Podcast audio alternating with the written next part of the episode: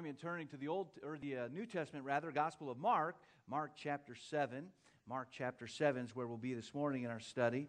Uh, over the years, I've had some opportunities to preach in countries other than the United States, and many of you have made trips like those with me. We've taken groups from our church to a variety of places around the world, and a lot of times when you're preaching outside of the United States, you'll preach through an interpreter. So I'll make a statement, the interpreter will receive what it is I've had to say, and then he'll say it. And it's kind of an uncomfortable process. It takes longer because I talk and then he talks, and so that adds about twice the time to a sermon. So you kind of scale it back a little bit. And, and then you're always wondering if the people are really receiving what you have to say. In fact, I've had a few times I've wondered if the interpreter and I were preaching the same message. You know, I've said three or four words, and he's gone on for three or four minutes, and I'm thinking, what is he talking about? You know, I said, Good morning, glad you're here. And he's still going on and on and on. And and uh, it's kind of uncomfortable. And so when I had the opportunity uh, a few weeks ago, many of you know, to go to Australia to speak there, I thought, finally, a foreign country where I can speak a language that they will understand. We speak English, they speak English. Of course, they, uh, uh they it's a little different than our English, but close enough. And so I thought, this is going to be absolutely great. But I discovered even then, when you're speaking the same language as somebody else, it's possible to still not communicate. We came to the final uh, night of the meeting, and I was speaking the final night, and I, I uh, don't like to eat before I speak. And so everyone got together before the service, and I didn't go. I didn't want to eat. And so I got done uh, preaching, and the pastor of the church asked me, he said, Are you hungry? I said, Yeah, I am. And he said, Well, at this time of night, all the restaurants are closed. I'll take you to the Mobil. That's what he said.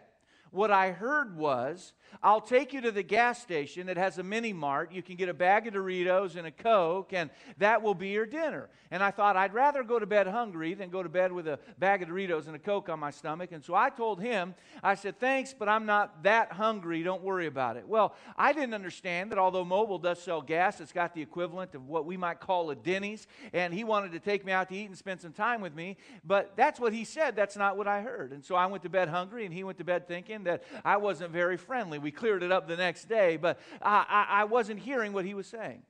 Another occasion on the same trip, I was teaching a session in the daytime to some of these pastors, and I was using the analogy in ministry of you got to get the timber to the mill so it can get from the mill out into the marketplace. And I was trying to use this analogy. And, and uh, in the big picture, I said a lot of times there are log jams that prevent movement in, in ministry. It, it prevents progress. And so I taught a whole lesson on the log, log jams in ministry and how, as pastors, we can look for these things. And, and uh, when I got done, one of the guys came up to me and he said, uh, Good on you, mate. And uh, that's what they say over there, you know. And I said, Good on you. And uh, uh, he said, I got a question for you, mate. And I'm like, All right, what's your question, mate? And he said, uh, uh What's a log jam? And I thought, Oh my goodness, you know, I just did my very best. With all the energy I had, I really prepared diligently. I thought, I don't want to go on the other side of the world and not say anything that's helpful. And I did my very best to make a connection, but I failed. We're studying the topic of worship. And many times, as we seek to have that intimacy with God, that closeness personally, we, we think that if we put the right effort out, that the connection automatically will be made. What a shame it would be to worship and have it be a vain experience. Our study's been entitled The Heart of Worship. We've learned so far that there is a right and an appropriate way to worship God, and today we're going to learn there's a wrong way as well. Now, lest anyone would say, well, Pastor, you're getting all negative on us, I want you to know the command from Scripture is that we would study the whole counsel of God. And that means there are times when there's a great example in Scripture from which we can learn. There's someone that worships the right way, and we learn from their good example. But the Bible also records occasions when people did it wrong. And the Bible says that we're to learn from their example as well. You can learn from any example, whether it be a good or a bad example, there's always an opportunity to grow. So we, we find before us today a passage that highlights an approach that does not work. In fact, Jesus said that, that it was vain. It was vain. He said it was empty. And I don't want a vain worship. And I don't believe you want a vain worship. And I do believe with God's help today, we can be encouraged and strengthened. And if you're able, I'd like to invite you to join me in standing as we look to God's Word today. Mark chapter 7. And I'm going to read through our text, and I hope I won't irritate you, but I'm going to stop a lot in the reading today. There's uh, some background that needs to be understood, and, and uh, we'll begin in Mark chapter 7 and verse 1. Then came together unto him the Pharisees and certain of the scribes which came from Jerusalem. Now I'm going to read on.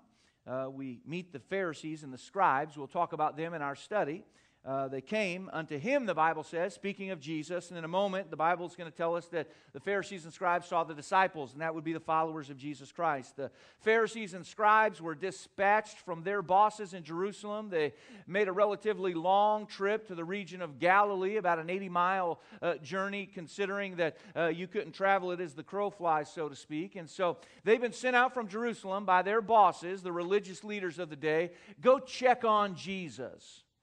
They were suspicious of him. Already in Mark's gospel, they'd had run ins with Jesus. And we'll see why it is they didn't like him in a moment. Verse 2.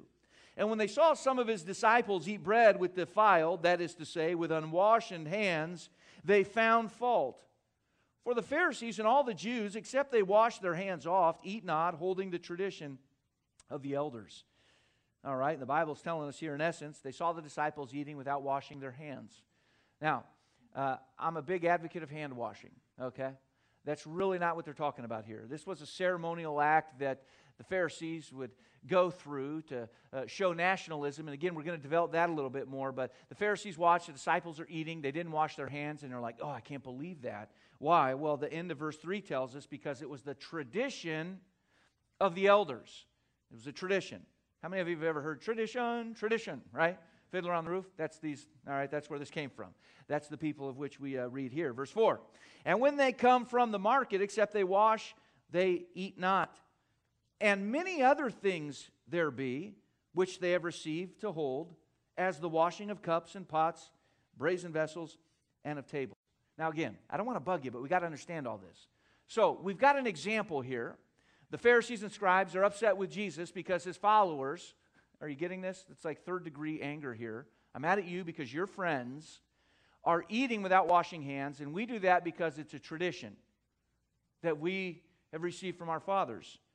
And the Bible makes the point in verse 4 that there were many other things, many other traditions, and the Bible uses the word near the end of verse 4 as. As is a comparative word, like, such as. And so the Bible says they, they, did, they did these traditions, washing hands, and other things like, such as. And the Bible says that they would uh, wash cups, pots, brazen vessels, and, and of tables. Now, again, the Bible's not talking here about doing the dishes. In fact, the word wash there, it, it has the same uh, uh, history as, as our word baptize. It was a ceremonial cleansing. And this was a tradition. And so, washing hands, we add to that these others. Stick with me. We're going to keep moving here. Verse 5. Then the Pharisees and scribes asked him, Why walk not thy disciples according to the tradition of the elders? Now, I want, I want to make the point. They didn't say, why don't the disciples obey the Bible? That's not what they said. They said, how come the disciples don't do it the way we've always done it? Because that's the way it's always been done, you know. They go on to say, but eat bread with unwashed hands. He, this is Jesus, answered and said unto them. Now, I'm going to read on. I want to make a statement, and uh, you all can dispute it. Don't do it now, please. You'll embarrass me. I believe if Jesus Christ spoke in the close to 400,000 churches in America today, I believe his message would be received no better than it was in his own day. And you remember how his earthly ministry uh, ended, physically speaking. We sing, Oh, how I love Jesus. Well, let's listen to Jesus preach right now, okay? What does he say? Verse 6 Well hath Esaias prophesied of you hypocrites. Now, how's that for an opening line? Okay? As it is written, this people honoreth me with their lips, but their heart is far from me. So Jesus, in essence, says, you know, Isaiah had it right when he called you all hypocrites. You offer up a lip, a lip service, but your heart's all wrong in this thing. Verse 7. Howbeit in vain do they worship me, teaching for doctrines. Now, what are doctrines? That's what we would say the teachings of Scripture. Doctrine is the glue that holds our church together. Doctrine is the foundations upon which lives and marriages and families are built. Doctrine is truth from God. And the Bible says in verse 7 they teach for doctrines the commandments of men. Verse 8, for laying aside the commandment of God, you hold the tradition of men as, such as, you remember that word? The washing of pots and cups. But in verse 8, he takes it even further and a lot of other things, and many other things. So it's been added to even more. Verse 9 And he said unto them, Full well you reject the commandment of God, that ye may keep your own tradition. For Moses said, Honor thy father and thy mother, and whoso curseth father or mother, let him die the death. Now he said, That sounds pretty bad. It was. Moses was the author that God used to write law, first five books of the Old Testament, the Pentateuch, that was the book that these people go to for uh, the law, for the teaching. And Moses taught, listen, you need to honor your father and mother. And he said that's an honor that is to go to death. The, uh, the, the safety net in society wasn't some government program. This was the safety net. Oh, you have a family member that got hurt on the job and they're going to be recovering for a little while? Well, the family needs to band together and help that person. And the highest person on the proverbial pecking order of the family was mom and dad. And the teaching was this you kids be good to your parents. And all the parents said, Amen. And if you don't, you're going to die of the death. Okay, and that's not a good way to die of the death, you know.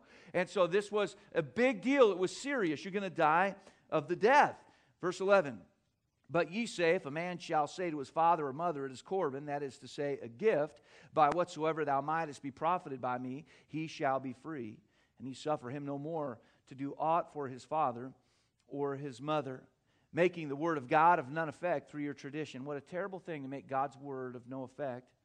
And they've, they've done it here through tradition, which ye have delivered, and many such things, uh, many such like things do ye. And when he had called all the people unto him, he said unto them, Hearken unto me, every one of you, and understand. Jesus is pleading with them. Listen to me, but don't just listen and hear sounds. I want you to get this. Understand, he says. There is nothing from without a man that entering into him can defile him. But the things which come out of him, those are they that defile the man. If any man have ears to hear, let him hear. Now I want you to go back with me, please, to verse 7. I thought today we just stand the entire service. Is that okay? I didn't forget about you. Verse 7. The Bible says there, howbeit in vain do they worship me. Specifically today, I want us to think on these words. In vain do they worship me? In vain, empty, waste, nothing to it. In vain do they worship. Jesus concluded his remarks by saying, If any man have ears to hear, let him hear. And I hope we brought our spiritual ears with us today and that we'll work together. Our Father, we thank you. We praise you that the word is perfect. May we learn and study and grow. Bless this service. Help each person here today. May your will be accomplished in this time. We pray in Jesus' name. Amen. Thank you. you may be seated. The Bible is comprised of 66 books and about 40 different authors over a couple thousand years. And the 66 books of the one Bible have been divided into two sections. We call them the Old Testament and the New Testament.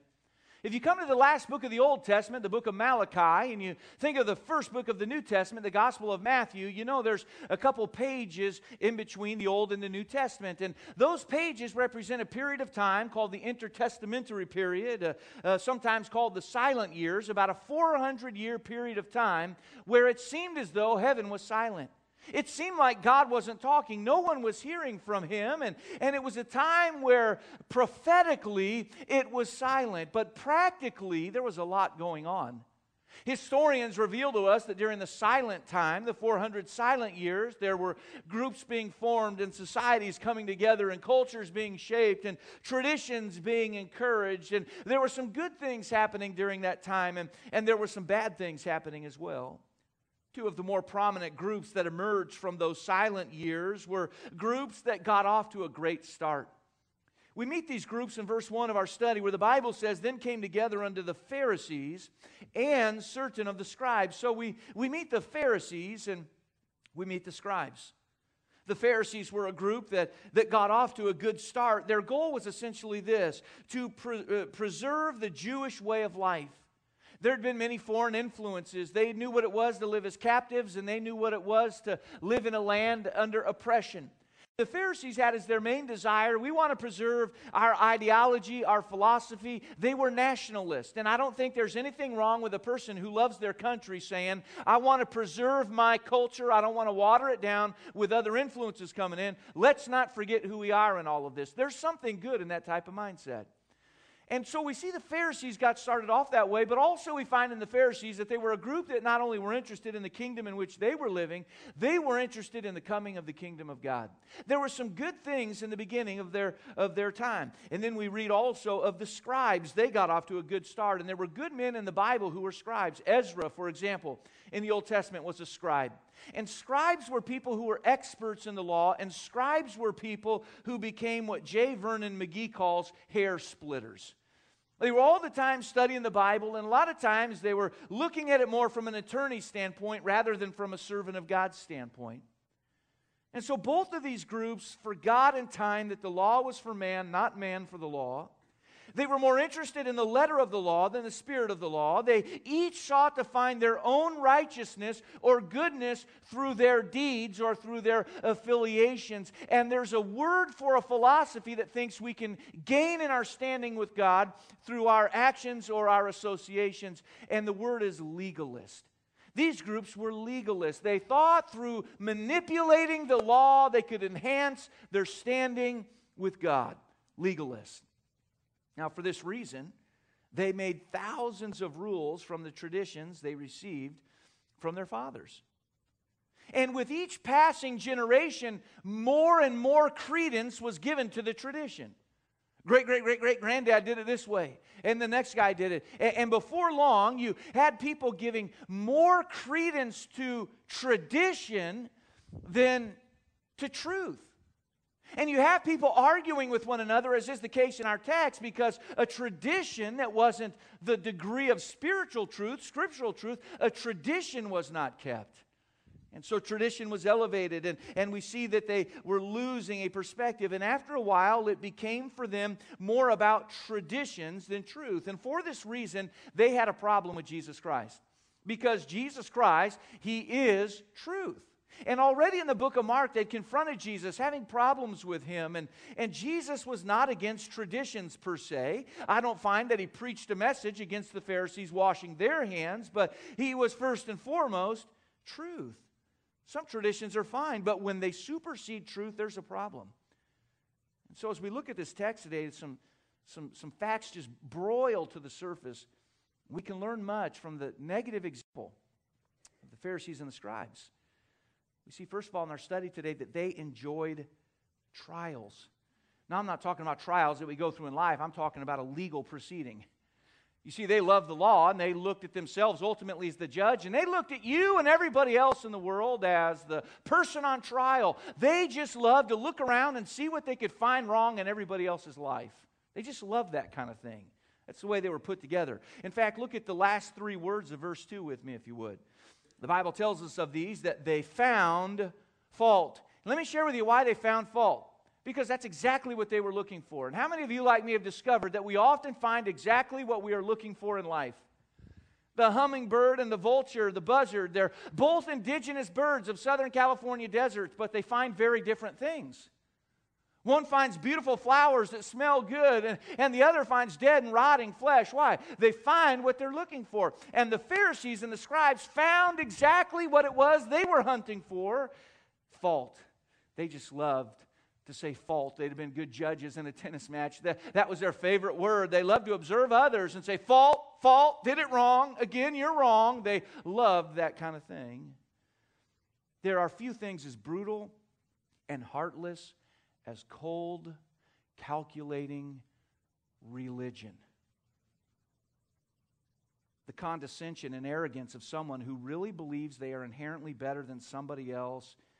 That is a key attribute in the life of those that have a vain and empty worship. And man, that typifies this group that was confronting Jesus Christ here. Now, I'm not talking about not having a good judgment, a, a righteous judgment, discernment, a keen mind. Jesus talked about that. And in John 7 24, he said, Judge not according to the appearance, but judge righteous judgment. What Jesus was saying is not judgmental attitude we're talking about. Yes, we all have judgments to make. You might go to a grocery store and there's two items similar, different manufacturers. You've got to make a judgment. We all need wisdom. I'm, not talking about good judgments in life, but the, the negative mindset. And what we're talking about here is the heart that arrives on a scene just looking for something with which to find fault. I went to a seminar one time and there was 13 hours of teaching from one guy. And I said, Man, this was helpful. And, and someone said to me, You know, but there was one thing. And I just thought, Really? This guy just talked 13 hours and you're upset about one thing. I kind of got the feeling that he went there to hear that one thing, you know?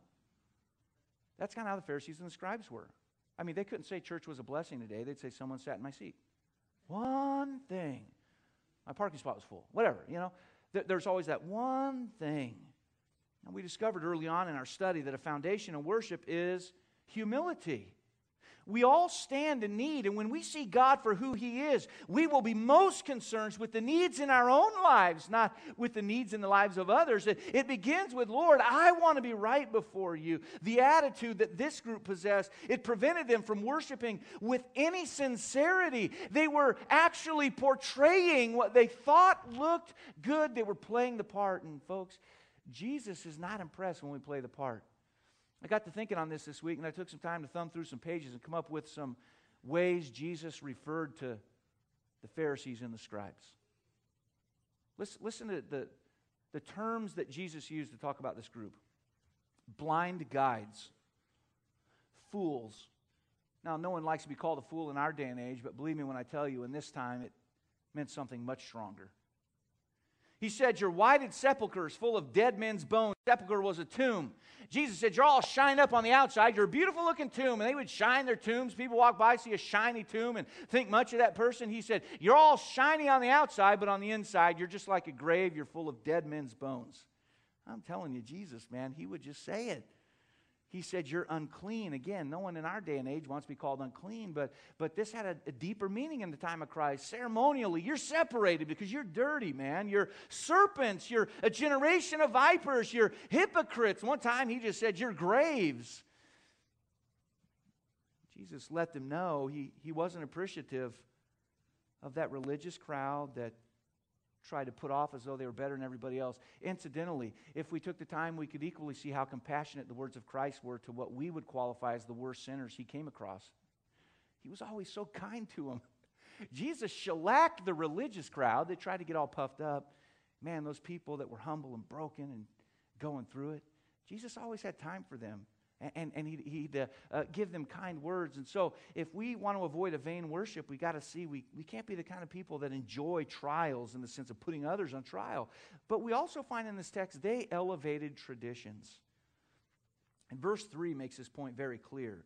It says, For the Pharisees and all the Jews, except they wash their hands oft, eat not, holding the tradition of the elders. Now, so what happens here? They said, you know, for the Pharisees and, and everybody, everybody's doing it. For us Pharisees and everybody, eh, you know, we don't eat unless we wash our hands. Why? Because that's the tradition of the elders. We've always done it that way. They, they had traditions that they elevated above truth. They sought to hold everyone else to the way it had always been done before. And what we find here is pretty interesting. We, we find that the disciples ate some food without washing their hands. Now, again, uh, none of this has to do with germs. I'm all for washing your hands, but, but uh, uh, this was a ceremonial thing. And, and as I began to study this, I read some background on what this hand washing was all about.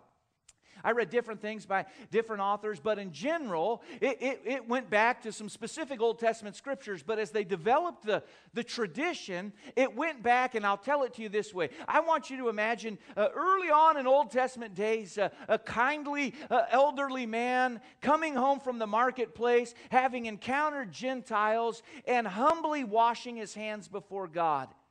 And as he's doing so in his heart, saying, God, I, I've been out in the world today. And life gets so busy, and we get to running here and there and doing business. And, and God, I just want to humbly wash my hands before you as a remembrance, as a reminder that I belong to you. And as a Jew, he could very rightly say, and We're a chosen people for you, God. We're, we're your special people. And so, God, I'm washing all of the world off me today humbly in your presence because I love you. Now, extrapolate that down the road several hundred years. And now you have a guy, we'll have this one, not a kind elderly man, we'll have this a young punk, okay? And he gets home from the market and he's washing his hands because, man, those people are so filthy down there and I'm better than everybody. And you kind of get the sense of where it began and where it degenerated to, where it ended up. It became something it was never supposed to be. Rather than a humble act of remembrance, it, it grew beyond the intention. When I was in Australia, there was such a sweet spirit of unity. It's a beautiful country, a little over 20 million people, roughly the size of the continental United States. About 5% of those people would attend any kind of church on Sunday. It's a va- vastly atheistic nation. And the pastors and missionaries in that area, they're just they're just passionate and zealous about seeing something accomplished in that place for the glory of God. They're praying for revival, and there's a great spirit of unity. By the way, you show me a church where there's a lack of unity, I'll show you a church where the Holy Spirit is obligated not to work. And I was so blessed by it all. It was palpable. These guys loved each other. They were on the same team. It wasn't, uh, you know, trying to one over the other. It was, it was working together. And, and I mentioned to the pastor, I said, man, there seems to be such a great spirit here. And it, it was good and pleasant to ex- express it biblically. And he said, We're blessed. He said, We have our problems from time to time. I said, Oh, you do? And, and he looked at me and he smiled. And then he said, It's mostly from young American missionaries. And I thought, well, wait a minute. We support some young American missionaries, some of them in this part of the world. And uh, uh, he, I said, well, what do you mean? What do you mean? And uh, he started laughing. He said, I'm just kidding. But he said, sometimes we'll have missionaries from the United States trained in one part of the country or another, and they come to Australia and they essentially say if you don't do it the way not only that we did in the United States, but in our part of the United States, that you're not doing it the right way and certainly not as good as we are. And he said they try to Americanize us, they try to bring the culture in. I thought that was interesting. They bring American traditions into a foreign culture, and of course it doesn't resonate. The concern, friends, should not be if our worship is pleasing to others. Our concern should be is it pleasing to God? Proverbs 29, verse 25 says, The fear of man bringeth a snare. But whoso putteth, putteth his trust in the Lord shall be saved. Living to please other people, that is a fool's errand, but living to please God, it brings joy I remember years ago going to work at a large established church in Tennessee, and when I arrived, I was wearing the only suit I had. It was it was light. I think they call it houndstooth, white with black, but from a distance, it just looks like a, a light suit. And uh, our pastor was so gracious; he welcomed us when we arrived, and then I remember he asked us. We arrived on a Sunday night, and and uh, he asked me. He said, "Steve, do you have a, a dark suit?" And I said, "No, sir." He said, "All right, come by and see me tomorrow morning." He took me to the suit store. And he bought me a dark double breasted suit. He said, Steve, in our area, this is a real traditional church, and people have expectations. And I, he said, I want my pastoral staff to wear a dark suit like this. And uh, he said, people just, they, they have an expectation. He said, you'll notice even sometimes the ladies, they won't wear some colors till after this holiday or that one. And I don't, I don't get into all that. But, but he said all that. And, and he said, so I want you to wear this suit. That was their tradition. And since it's not a biblical issue, who cares what he asked me to, to wear? He, he's the boss there. I'm there to serve him, help him. And I mean, he could ask me to wear a jumpsuit, you know. I said, great, I'll wear it. And I was there 104 more Sundays. I wore that suit every single Sunday. I did have it dry cleaned a few times, but uh, wore that suit. That was their tradition in their culture. Neither good nor bad, just the way it goes. When I came back to where I'm from, I, I sometimes wear a dark suit, sometimes I don't. Uh, last Sunday night, we had a service that looked very, very different than what another service would look like, and, and I'm fine with all of that. Why? Because traditions don't rise to the level of truth. You might have a tradition in one place and not another place, and one group of people may enjoy a tradition. We've, we've got to understand that, that uh, uh, the, the, the tradition itself is not necessarily good or bad, but we need to make sure we're not elevating traditions above truth, or they all become bad. Notice verse 5. The Bible says, Then the Pharisees and scribes asked him, Why walk not thy disciples according to the tradition of the elders? It's interesting to me, their problem was so clearly not with, with what we would call the Bible, the law, it was a tradition. And Jesus dealt directly with them because of the importance of this subject. Let's look to verse 6 and 7. Again, how did Jesus confront this? Well hath Esaias, prophesied of you hypocrites, as it is written, The people honoreth me with their lips, but their heart is far from me. What was Jesus saying in essence? our heart is where worship must begin, not in some activity, in our heart. You see, we can contort our flesh to fit into some system in one place or another, but our worship will still be vain if our heart's not right. And Jesus is emphasizing the value of, of the heart in all of this. And so, these that had a vain worship, they enjoyed trials, they elevated traditions. I want us to see that they eliminated teaching, and that's the natural progression here. The importance of the Bible goes aside when it becomes more about ritualism. And I could cite prominent religions in the world today where the average person, they don't even read the Bible, they don't take it to church because it's just all about the religion, and they've got their their, you know, their grand guy that tells them how to do it, and, and that's the way it is, and that's not the way it needs to be. So we see that as they elevated traditions, they eliminated teaching. When traditions of men are on the rise, teaching of the Bible is on the decline. By going through the motions of vain worship, they missed the power in the word. In fact, they sought to use the law to evade the teachings found in the law, just as you'd expect a leader to do. And I've had people tell me, they'd say, Pastor, I- have seen such and such couple, and they look so happy and like they got it all together. By the way, looks can be deceiving. Sometimes they're not. But, oh, I wish I could be like them. Or I'll see uh, someone say they, they seem to have children that are just this, just this, and, and they got it over there, and they, they seem to really know a lot about this. And, and the statement will be, the Christian life life seems to be working for them, but I just can't seem to find it working for me. And the fact is, if we have a vain worship, there's no power in it. None. Listen to what Jesus says. We'll look to verse 8. For laying aside the commandment of God, you hold the tradition of men as the washing of pots and cups and many other things, such like, uh, and many other such like things you do. And he said unto them, full well you reject the commandment of God that you may keep your own tradition. He gives them a real life example of what's going on here. He says, For Moses said, Honor thy father and thy mother, and whoso curseth father or mother, let him die the death. But you say, If a man shall say to his father or mother, It is Corban, that is to say, a gift, by whatsoever thou mightest be profited by me, he shall be free. Now, I, I could read on. I want us to stop here. Guys, look up here for a moment if you would. Sometimes we come to a text like this in Scripture and we think, what? We just blast right past it. Please don't do that.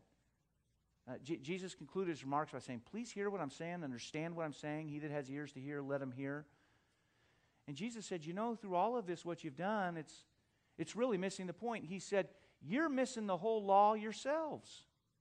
He said, For example, Moses gave the commandment honor your father and mother and to care for them, as we've seen. And, and uh, he said, You found a way to buy yourself out of doing the law.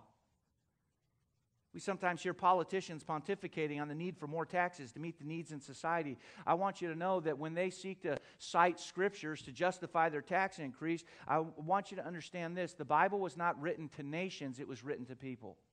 And regardless of what the government does, whether we go socialist, communist, or Marxist, or whichever way it is we want to go or where we want to stay, the point I'm saying is this it matters not where you live. If you're a person of the book, we need to understand there's a personal responsibility to do the things God asks us to do and to tie into the analogy of Christ care, benevolence, love, helping the hurting, and on and on. And we see that these people found a way to justify their lack of fulfilling that part of the law by saying, Well, I've already done this. They, they paid their way out of doing what they knew was right. Jesus was talking about these legalists. They were to take care of their parents. They found a way not to. To use an, in, in, in an uh, illustration or an analogy, there's a need in the life of mom and dad. The family comes to the oldest son and says, Hey, we, we need to help mom and dad. And he says, I can't. I don't have any money. Said, What are you talking about? You don't have any money. You've got money. He said, No, I don't. It's Corban. See the word in the text? Corban, a gift. What Corban was, was when money was, be, was set aside and it was earmarked, I'm giving this to God. I'm giving this to God. And if you would earmark it Corban, they added through their tradition, you could do that. And that way, if someone comes to you and says, I have a need, can I have some money? You could say, I don't have any money to give you because I've already earmarked this as I'm going to give it to God. Now, historians say many people would invest those funds and they'd keep the interest. Some said at the end of their life they would finally give it off after they've used it all they could. Other people said they found ways to keep it. The bottom line is they did not obey the law because they created a system, as lawyers would do through their traditions, that usurped the law. They said, We've got a neat little trick that helps us to justify our behavior that's against God. And that's exactly what happens when you live the kind of life they were living. They eliminated teaching. It was all a gimmick to keep from supporting their families. There's a man that was poring over the Bible, and his friend looked at him and said, What are you doing? He said, I'm, I'm looking for a loophole. And friends, there's no loophole when it comes to the Bible. We are not to approach the Bible as lawyers trying to find a problem in God's argument so we can cross examine. We're to come as humble servants who say, God, I want to I want to do everything you want me to do. You see, Jesus answered and said unto them in Matthew 22, 29, You do err not knowing the scriptures nor the power of God. Why is there many times a lack of power in our lives and in our churches today? It goes right back to what we've been talking about. Uh, there seems to be an elimination of teaching because of an elevation of traditions, and Jesus makes it clear. I'll tell you why there's no power, he says, because you don't know the scriptures. And the power in a life of worship is in knowing and growing and in showing the teachings we find in the Bible. It is vain worship when we seek to please God apart from his word. And the natural progression of this and the final thought we'll consider today is they eluded truth. Verse 13 is amazingly telling. Jesus said this, in essence, you've made the word of God of no effect through your tradition. In other words, they tried to be right with God through their actions rather than through the truth of the word of God. Folks, please hear me today. There is no worship without truth. None. You see, the Bible in John 4 24 says, God's a spirit, and they that worship him must worship him in spirit and in truth. And we cannot come to God our way, on our terms, and in our traditions. We come to God in truth. And friends, Jesus is truth. Jesus told us in John 14 6, I am the way, the truth, and the life, and no man comes to the Father but by me. And we read in the Bible that the Bible itself is truth. John 17 17, sanctify them through thy truth. Thy word is truth. Now, I have to tell you, it's easy for me to pile on the Pharisees and the scribes. I don't like them. It's easy for me to preach a message and condemn their condemning behavior. These are the guys that crucified Jesus Christ right here. And by the way, they found legal justification because that's what lawyers do. They don't want to follow the law. They, they, they, they, some of your attorneys, I don't mean you, I mean these lawyers, okay? They craft a way to do what they want to do and find legal justification. This was the crowd that crucified Jesus. The atheists of the day weren't the ones saying, kill this guy. It was the religious establishment who had their traditions. We've always done it this way, and if you do it different, you're no good. We have this at work today. Did you know back in the day, pastors preach against pianos? And microphones and screens and just stuff. I mean, anything new that comes along, I suppose it could all be used for bad. But I mean, something like a, a microphone that helps me to uh, project it out. Well, the world uses that. We shouldn't use it in here. And it's like, why? Well, we, have never used one at this point. Well, it's just been invented. And, and these traditions can, can take us over. And, and it's, it's easy for me to pile on people like the Pharisees and the scribes. But let me tell you most what bothers me about these people. When I look in the mirror, I see myself in them.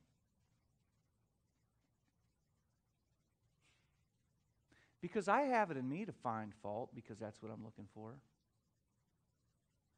I have it in me to justify the way I want to go about it wrong because that's how I want to do it. And I, I have it in me to connive and deceive and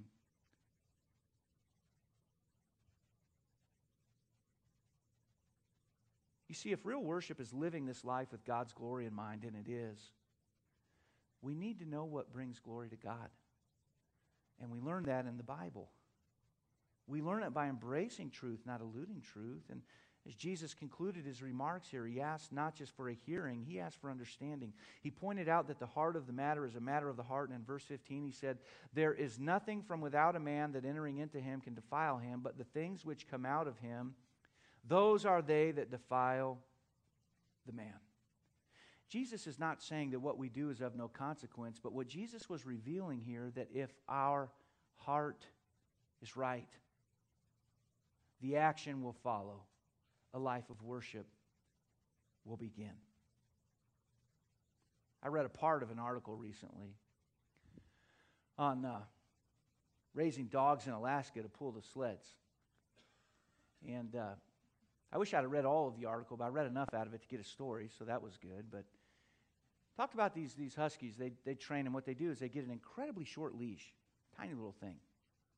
And they drive a stake in the ground, and they, they take this dog and they, they get him up to that uh, stake, and, and he's chained on now with, with virtually no space at all. And he does probably the same thing I do or you do. We, he, he goes nuts. He's confined, it drives him crazy. He pulls, he yanks, he tries to drag, and he just thrashes about and he just goes crazy.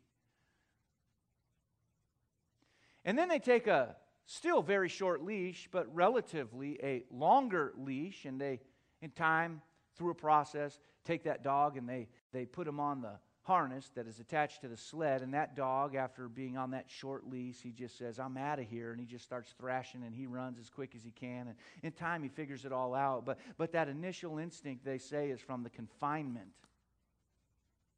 And then he gets that much liberty and he's like, forget it, I'm out of here. And I think there's a great analogy in there for parenting. I think for uh, being a boss at work, for being a leader. I, I think there's an analogy for all of it in there. But this was the Pharisees and scribes' model to put people under some strenuous system that they were in control of. But Jesus sought rather to capture our hearts with a complete and unconditional love. And when our hearts are where they need to be, the result will be a life that models its behavior after Jesus Christ rather than after a set of traditions. You see, when someone is coerced into a system, there's no joy. When someone is coerced in some system, that some overbearing legal system, they're not happy. Have you ever seen a happy bureaucrat? They're all crabby, aren't they? Unless there's one visiting here today, then they're not all crabby, but most of them are crab. Now I've got the lawyers and the bureaucrats mad at me, brother. Tell us. Uh, why? They're just dealing with rules all day, and it drives them cuckoo. They just can't stand it, and everyone that comes in is a problem because it means more. Re- uh, it's just Nobody under that kind of a system is, is happy at all. But a person of faith, there's no joy in that. No joy at all. You see, when we get to the heart of worship, we find that it is a worship that begins in our heart. When I was done preparing this message, and I'm nearly done delivering it, I thought, you know, of all the messages we've had this year, I can't think of one that truly gives the spirit that we find in our theme verse as a church for this year. It totally, to me, identifies the spirit in 1 Samuel 12 24, a theme verse, where the Bible says, Only fear the Lord and serve him in truth with all of your heart. Why? The answer is this For consider how great things he's done for you. What's our motivation in all this? Why would we want to have a, a, reverential respect that gives glory to God? Why would we want to serve God in truth? And why would we want to do so with all of our heart? If I can bring it into modern day vernacular, it's because our God is great. He is awesome. He loves us. And through that, we find what we need to compel us to live a life of worship, not some arduous law. I'm not advocating a lawless life. I'm saying the motivation's got to run much deeper. We see that we serve a great God. I wonder, are you worshiping Him today? Our Father, thank you for this study, this time. I pray that you'd open hearts and that you would help all of us to uh, look into your word and let your word look into us. Lead us and guide us.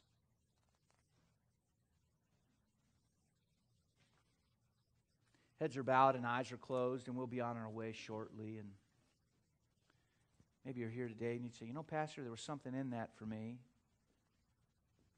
And if that's the case, I'm so very thankful. My prayer is always that God would use the message for His glory and for your good for my good. I need it. Maybe you're here today and you'd say, you know, Pastor, I, I found some value in that study. And, and friend, I don't know where you are today. Maybe, maybe it's that matter of finding fault. Last Sunday it was it's just been too cold around here, and this Sunday it's been too hot, and it's just that, that ability to find the fault in everything. You just you can see it. Maybe you'd say, you know, it, it, it really ought not be that way for me. I, I can do better than that for the Lord by His grace. Maybe for you it's not fault finding, but it would be more a matter of justifying, doing legal maneuverings, double backflips as an attorney would do to try to add to the law, to make, to just all the time justifying.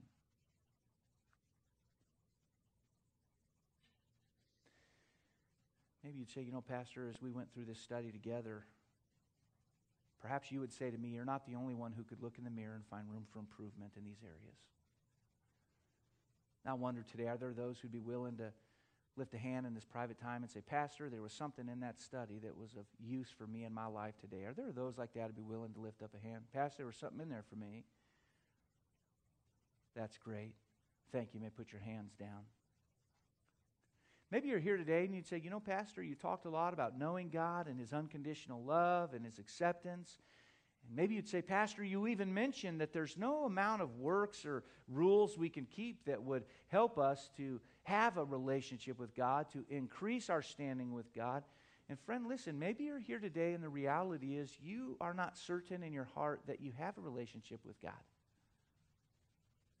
And maybe you would say, Pastor, I've thought about what's going to happen when my life is over. And perhaps your, your answer is, is today, honestly, I have no idea. I'm so uncertain.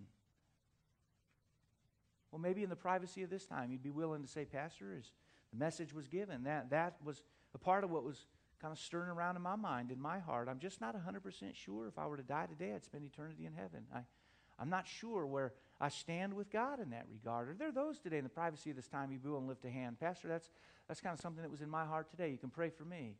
You can pray for me. I, I'm not sure I have a relationship with God. Maybe there are other decisions. You've been saved and not yet scripturally baptized, or the Lord is prompting you to unite with the Coastline family. But maybe God, in His grace, He shared with you today that next, that next little step to take in your life. I would never be so bold as to play the part of the Holy Spirit and tell you what that step is, but I hope I may encourage you in Christian love to take it. Follow the Lord's leading. Would you be so kind as to join me in standing, please? Heads are bowed and eyes are closed. Music's beginning to play, and Brother Steve's going to lead us in a song today. I surrender all. If you know the words, as he begins to sing, you can sing along with him. But maybe today, as you're as you're thinking on these truths, you'd say, you know something? There is room for growth in my life.